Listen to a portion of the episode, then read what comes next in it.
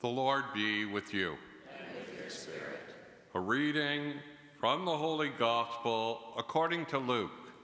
Glory to you, O Lord.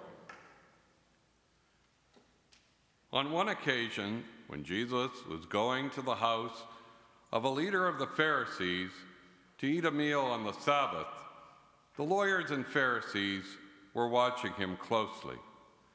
When Jesus noticed how the guests chose the places of honor, he told them a parable.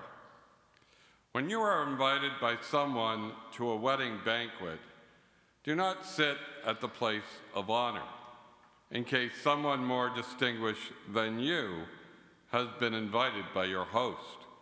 And the host who invited both of you may come and say to you, Give this person your place and that in disgrace you would start to take the lowest place.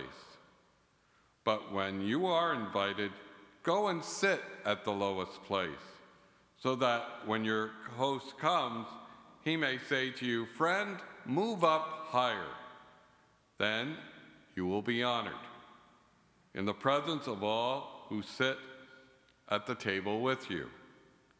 For whoever exalts himself will be humbled, and whoever humbles himself will be exalted.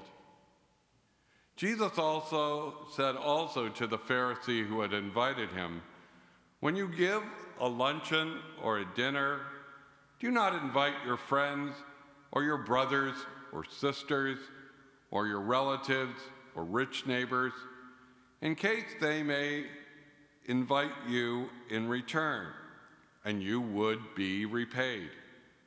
But when you give a banquet, invite the poor, the crippled, the lame, and the blind, and you will be blessed because they cannot repay you, for you will be repaid at the resurrection of the righteous. The Gospel of the Lord. Praise to you, Lord Jesus Christ.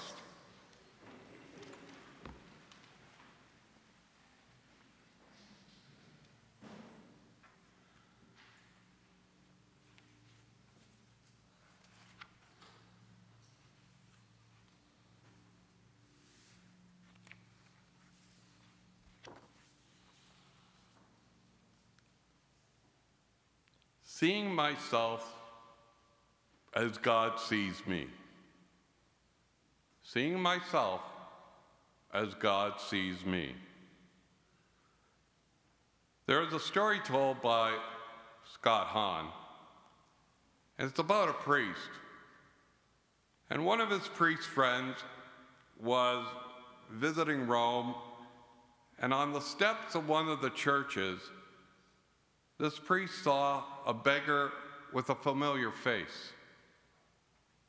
With a thrill of horror, he realized that it was one of his classmates from the seminary, and he rushed over to him. Didn't we go to the seminary together? he asked. Yes, the beggar affirmed. You're a priest? Not anymore, the beggar replied. I fell off the deep end. A short time later, the priest's friend this priest who met the other priest had an audience with Pope St. John Paul II. He told him the entire story and asked him to pray for this friend. Well, Pope John Paul II assured him that he would, and then he whispered something into the to ear of one of his aides. Later that day, the priest received a phone call inviting him to come with the ex priest to have dinner with His Holiness. He rushed off the church to the church where he had seen him, and by God's grace, he was still there sitting on the steps. And upon hearing about the invitation, he said, I'm a mess. I haven't showered in a long time, and my clothes are filthy. Yet his friend took him back to his hotel room, helped him get cleaned up, and then they went to dinner with the Holy Father. At the end of a very enjoyable dinner, the Holy Father asked to be alone with the ex priest. And after a long while, the latter emerged with tears in his eyes. What happened in there? his friend asked. The Pope asked me to hear his confession.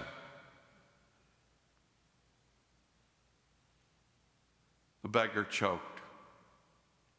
After regaining composure, the man continued, I told him, Your Holiness, look at me. I'm a beggar. I am not a priest. The Pope looked at him and said, or rather, the Pope looked at me and said, My son, once a priest, always a priest. And who among us is not a beggar? I too come before the Lord as a beggar, asking for forgiveness of my sins. I told him I was not in good standing with the church, and he assured me that as the Bishop of Rome, he could reinstate me right then, right there. After he heard the Holy Father's confession, the priest asked Pope John Paul II to hear his confession. And then he received an assignment to minister to the beggars on the steps of the very church from which he just came. Through the humility of Pope St. John Paul II, who humbly saw himself as God saw him, this man received a new lease on life. Amen? Amen? Humility doesn't have a good name because it conjures up images of degradation and objection. Or we may think that it's a means become a doormat for others to step on. Yet those ideas are both way off the target. And God thinks that true humility is vital. In fact, He tells us so in those readings that we just heard. However, it's important to understand what humility really means.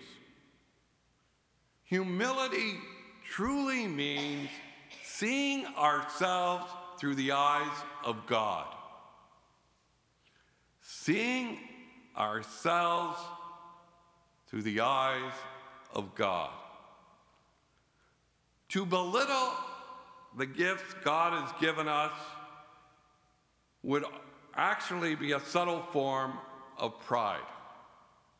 St. Benedict used to say that if a monk had a wonderful singing voice and degraded his own ability, it would be dis- displeasing to God. So we need to recognize the good, the good in us, the good in one another, and thank God for it. Amen? This side of the church is with me. What's going on over there?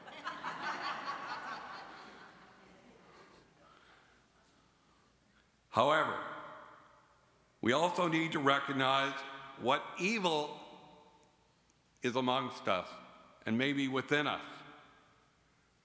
The pride, the vanity, the laziness, the lust, and the plain old selfishness that we need to, we that we give into needs to bring us on our knees before God and to ask for God's mercy.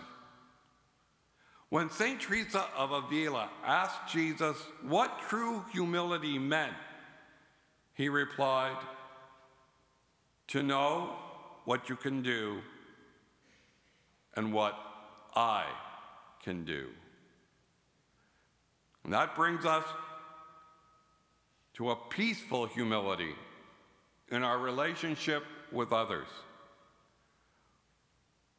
We are not frustrated by others' sinfulness or lack of virtue, because we know that we're just like them.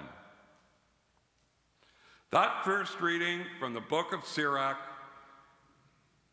it extorts us. Child, conduct your affairs with humility. Humble yourself the more, the greater you are, and you will find favor with God. Jesus even brings this idea in the gospel and declares that everyone who exalts himself will be humbled, yet the one who humbles himself will be exalted.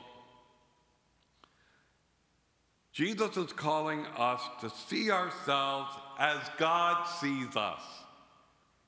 Sinners who have fallen short of the glory of God, yet we are infinitely loved by God. And all of us, and I include myself, we are in desperate need of God's mercy. Jesus wants us to seek true greatness, lasting achievements, and everlasting glory. And he says that to do so, we have to learn humility. Yet, what does humility, look like? Again, that first reading from the book of Sirach, it gives us the three faces of humility. The first face, humility admits it, that it doesn't know everything. What is too sublime for you, seek not. When was the last time we admitted that we didn't know the answer to a question or a problem? Now, our fallen nature tends to act like we're a know it all. Yet, that only creates tension and anxiety. Amen? This week, Let's not be afraid to admit that all of us, we don't know it all. I don't know it all. The second face, humility doesn't insist on doing things its own way. It stays open to other people's advice and ideas. An attentive ear is the joy of the wise. An attentive ear is the joy of the wise. Our fallen nature tends to be bullheaded. We want our own way, or else. Yet that creates even more tension than being know it alls. This week, let's have an attentive ear so that we can experience the joy of the wise.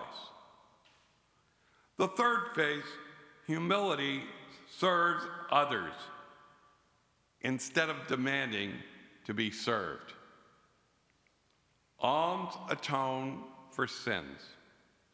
When we give alms, when we give of our time, our talent, our treasures, to help those in need, to help those around us, we reverse the curse of sin that plagues us and this world, and we see it more now than probably at any other time.